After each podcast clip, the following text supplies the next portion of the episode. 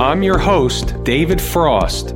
This is My Strategic Forecast, where you get common sense market analysis.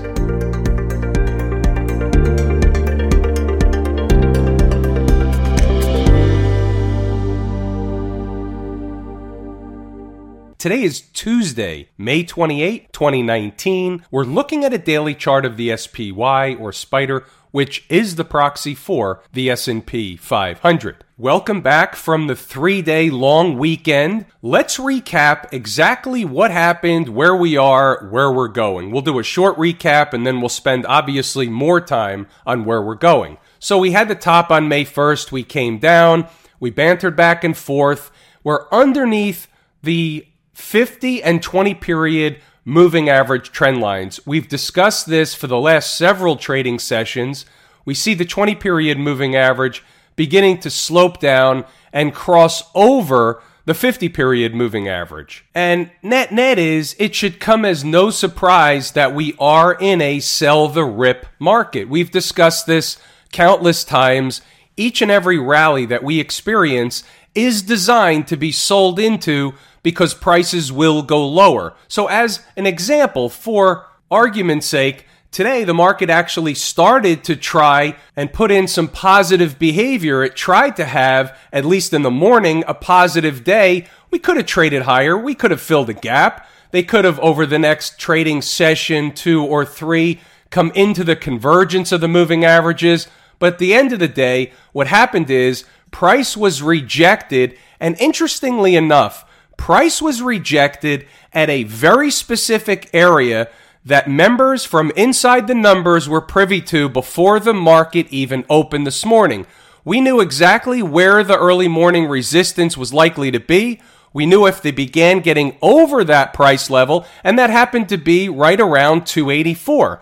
So where's two eighty-four? Let's identify two eighty-four. I switched over to an intraday ten-minute chart. two eighty-four is the horizontal trend line. Here's the close from last week. Here's the opening from today, the twenty-eighth. And you can see what happened. We traded right up into a little bit of a spike through two eighty-four, and the rest is history. Now, on the way back down, again, inside the numbers, members had their bogeys on the way down. We knew where the likely support areas were going to be. If price was to break a certain support area, we look to the next important number. This is all from inside the numbers. It's all laid out. Best I can do every single morning.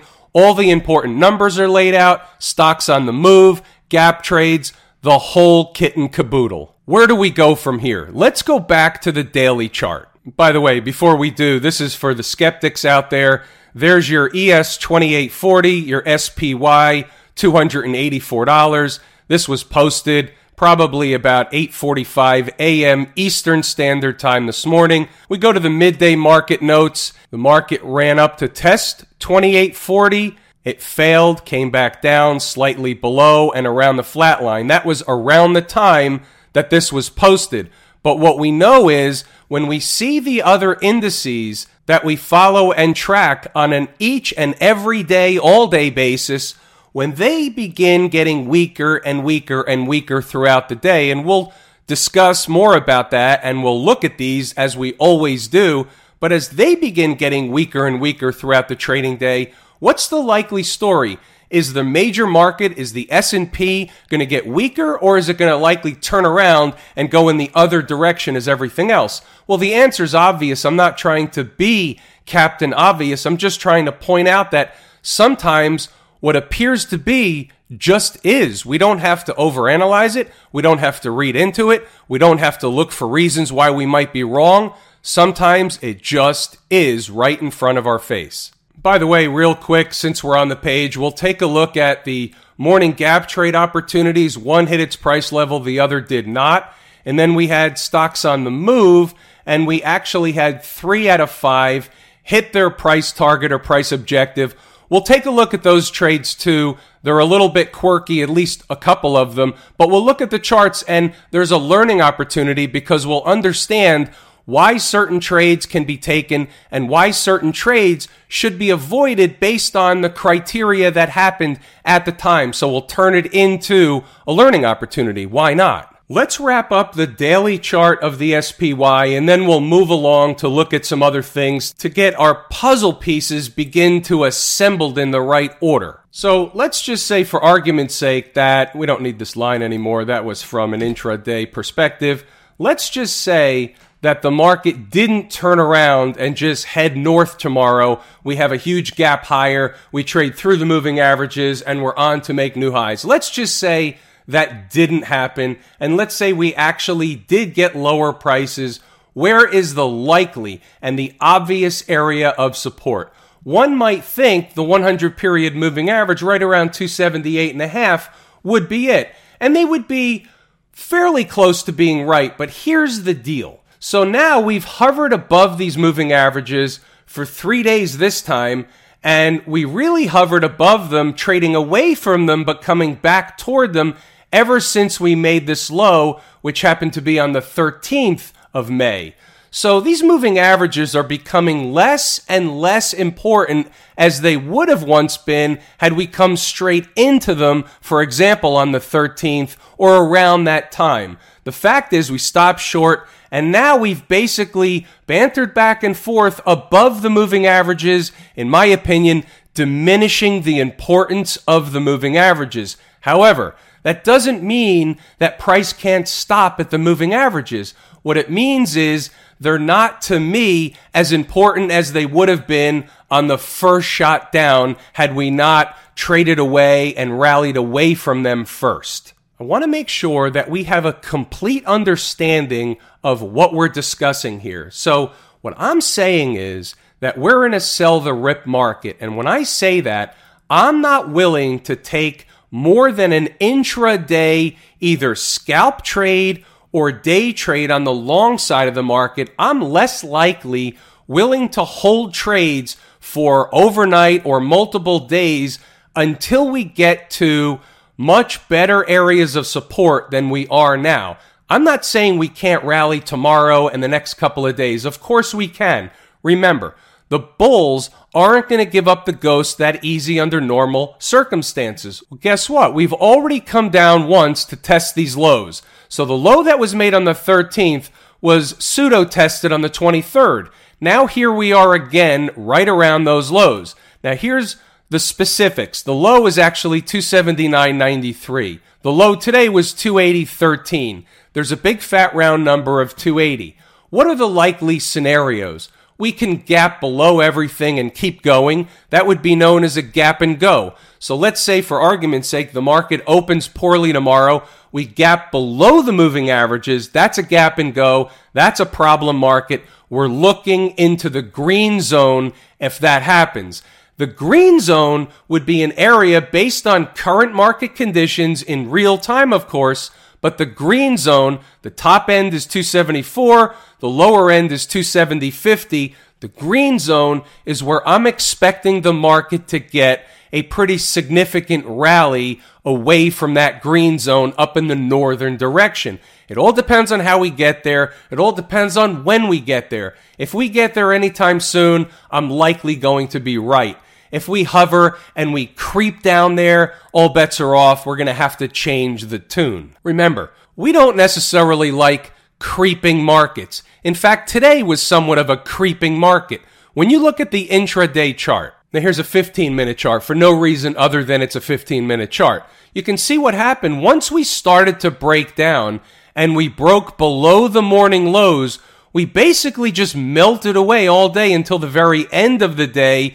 Between three thirty and four o'clock, the selling accelerated, but this was a melt away, not really giving any traders any kind of significant rally whatsoever in the meantime. And what else is interesting, I flip back to the daily chart, what else is interesting is the volume was still even light today. We were less than the average daily volume, today coming in at about sixty-four million shares, still below the average ninety day volume. So here's what I'll say about that. We did not have heavy institutional participation on the sell side today. Doesn't mean it's not coming to a chart near you soon, but we didn't have it today. I think it's noteworthy. That's about it. That's all I wanted to mention about that. Remember, price is the absolute arbiter. We're knocking on the door of the double bottom once again for the third time. Is it going to hold? Are we going to turn around and rally? Or is this going to break? And if it breaks, then it's my contention that the selling will actually accelerate to the downside. Remember from last Thursday's video, and this is where we were on Thursday, this is the twenty-third, we used the term teetering. So the market up in this neighborhood is teetering on the side of having accelerated selling to the downside. So either the bulls are going to rescue the market once again, or they're going to give up the ghost. The Bears are going to take the ball, and they're going to haul ass downfield. And if they haul ass downfield, whether that's tomorrow or between the next two to four or five days, whatever it is, if they come into this area sooner than later, it's my contention is you're likely to see a pretty decent rally in the northern direction. But again, those decisions are made in real time. Camp I W M, my favorite market leading indicator, and here again does not disappoint. So you can see that the I W M looks distinctly different from the S P Y. It's a much tighter bear flag pattern, if you will, and it's actually making a second bear flag pattern. So we can make a case right here that we had a down move here and a flag pattern here that is now breaking in the next move to the downside, but we're getting another flag pattern. We'll see if we just get accelerated selling, or will they banter back and forth a few more times up in this range and then break down? We'll see, but now we're below all the moving averages. The I W M is leading to the downside. Let me take a pause here and once again, thank everybody for participating, making comments and posts underneath the video each and every night. I love the interaction, and you know how I especially love the banter back and forth. In addition, if it's worthy, but only if it's worthy, hit the thumbs up button on the video and then go ahead and share the video with anybody that you think can benefit from this information. A little late today, but back to business anyway. So to me, the I W M is telling a story. This is a picture. They're all puzzle pieces. The puzzle pieces equal a picture. The I W M is definitely a puzzle piece. It's always on the table. And the picture that it's drawing is the market is weak. It's not a surprise. We knew the market was going to be weak coming into this time zone. The market is weak. And the question that comes next is, where's the bottom? How much longer is this going to last?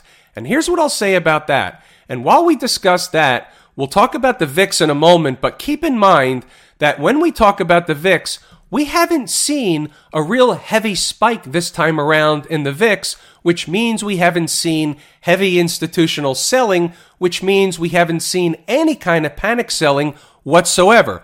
Will we? We'll see. My contention is we will. Therefore, that's the accelerated selling that I was referencing before. If the I W M does break down, you're probably not going to have a whole lot of support until you get to about one forty-five. We'll use one forty-five as the number. I'll make it an even one forty-five, and we'll leave it at that. Here's a chart of the V I X. So I think this is worth digging into a little bit. We've been watching the V I X.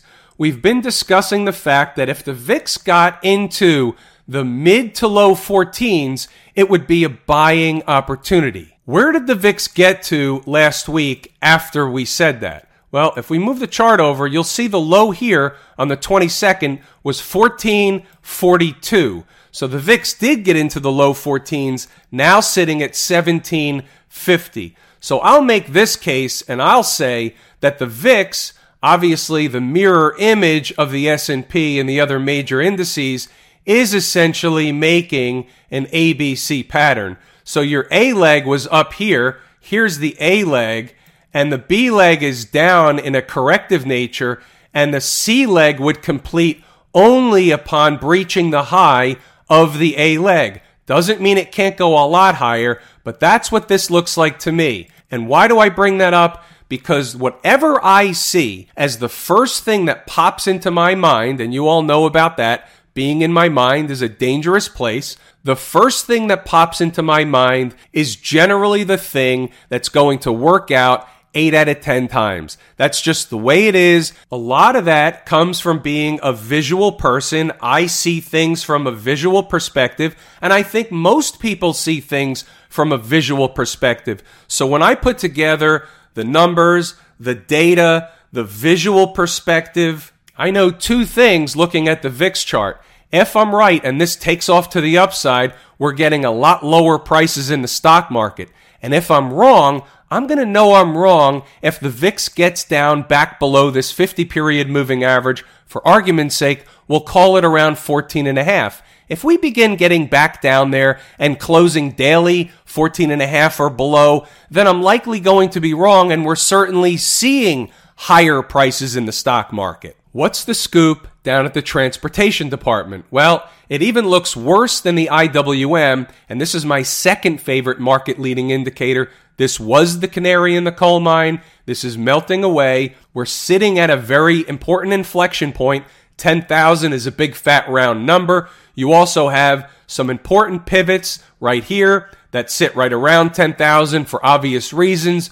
Once and if those are breached, the question becomes, where do we head to on the downside in the transports? Well, there's two numbers for us, ninety-six fifty, ninety-one fifty. Now, the ninety-six fifty, I don't think I would necessarily be a willing buyer of the transports if we got there in rapid fashion. Why is that? Because the transports are accelerating quicker on the downside than is the S P Y or the Dow, for example, or the NASDAQ.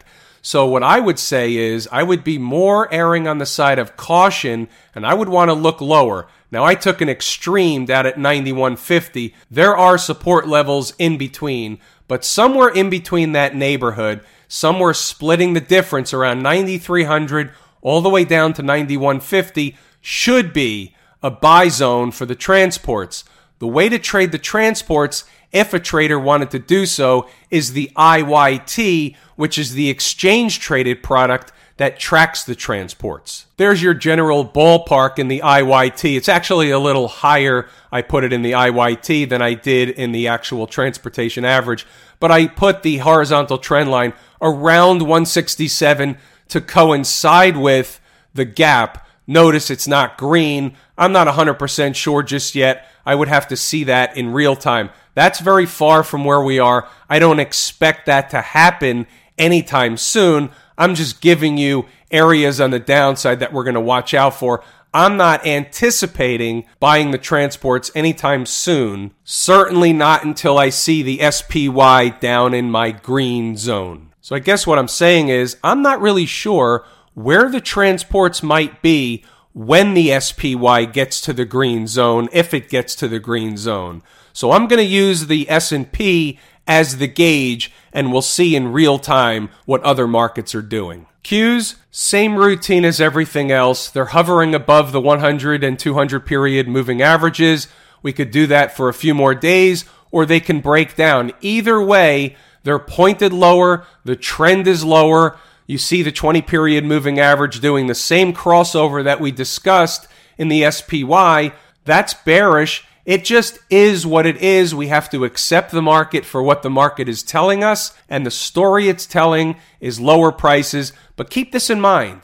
You're going to still get large swings in both directions. You get short covering rallies. They turn into rip-your-face-off rallies, panic buying. They last for ten minutes sometimes. Sometimes they last for several days. You have to be aware they come out of nowhere. They get blamed on a tweet or something else. It doesn't really matter. You just need to understand that they will come, they do come, and we need to expect them to come. X L F, same story. It's almost like a broken record. You could see what's going on here. Very easy case to be made for a bear flag pattern. This is a bear flag pattern. I didn't draw it very well, but essentially that's what's going on. Is it a perfect one? No, but it doesn't really matter. The trend is pointed lower. The selling pressure is there. We just didn't see heavy institutional selling pressure. And if we do, the selling will accelerate on the downside, not only in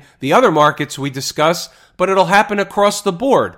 The financials won't be spared, and we always discuss this. It's important to keep it in the forefront of our mind. Without the financials, the market is unlikely to be going in the same direction. So if we see the financials begin to rally, we're unlikely to see a collapse in the stock market. If we begin to see the financials melting away, we're unlikely to see a rally in the stock market get too far. The S M H, remember this one?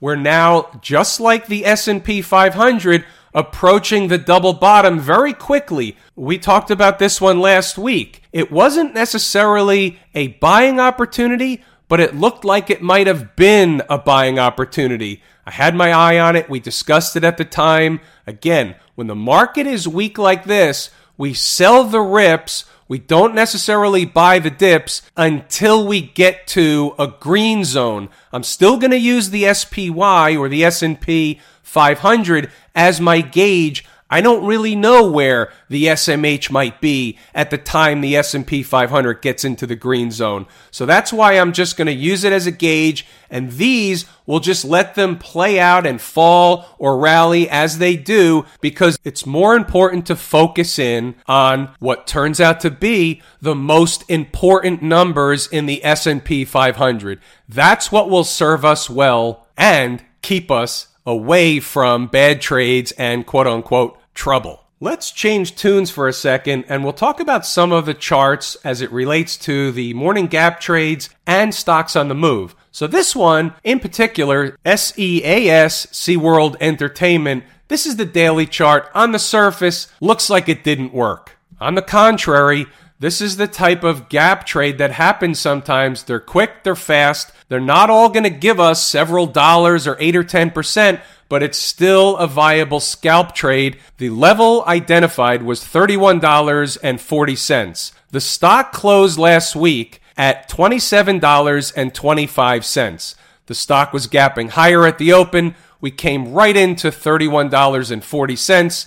Minutes later, it's at a low of thirty dollars and eighty-eight cents. And what you saw on the morning gap trade list from Inside the Numbers members, that the minimum profit target was listed at forty cents. So we got more than the minimum profit target.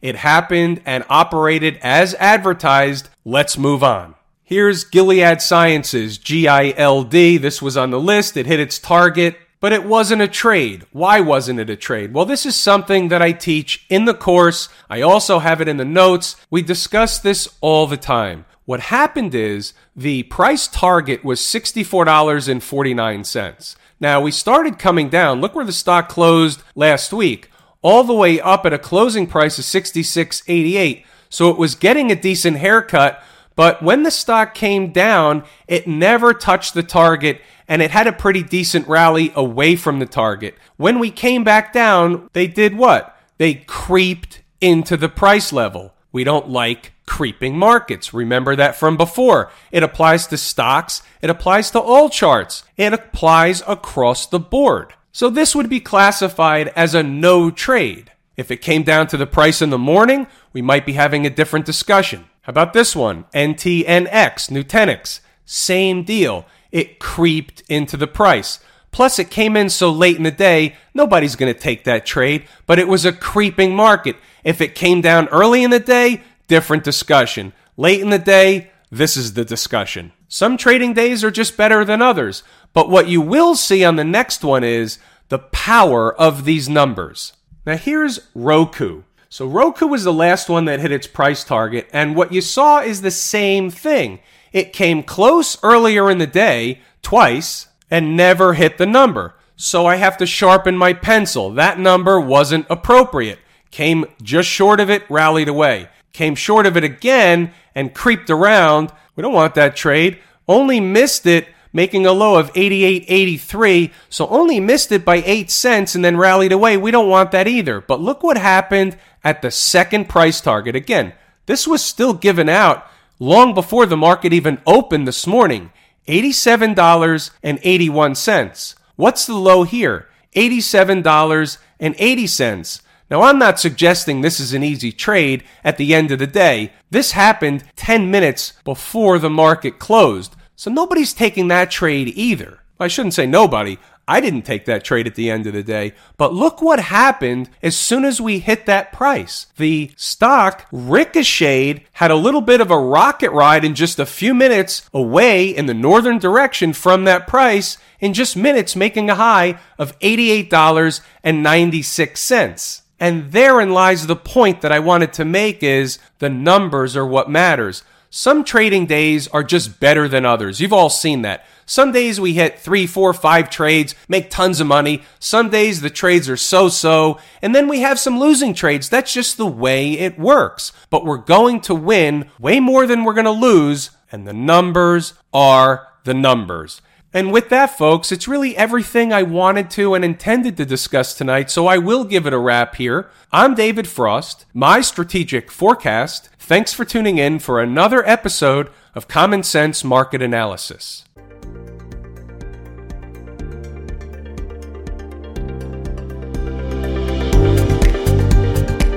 My Strategic Forecast is hosted by David Frost. Subscribe, rate, and review on your favorite podcast app, and please visit my strategic forecast dot com for more information. My Strategic Forecast is common sense market analysis.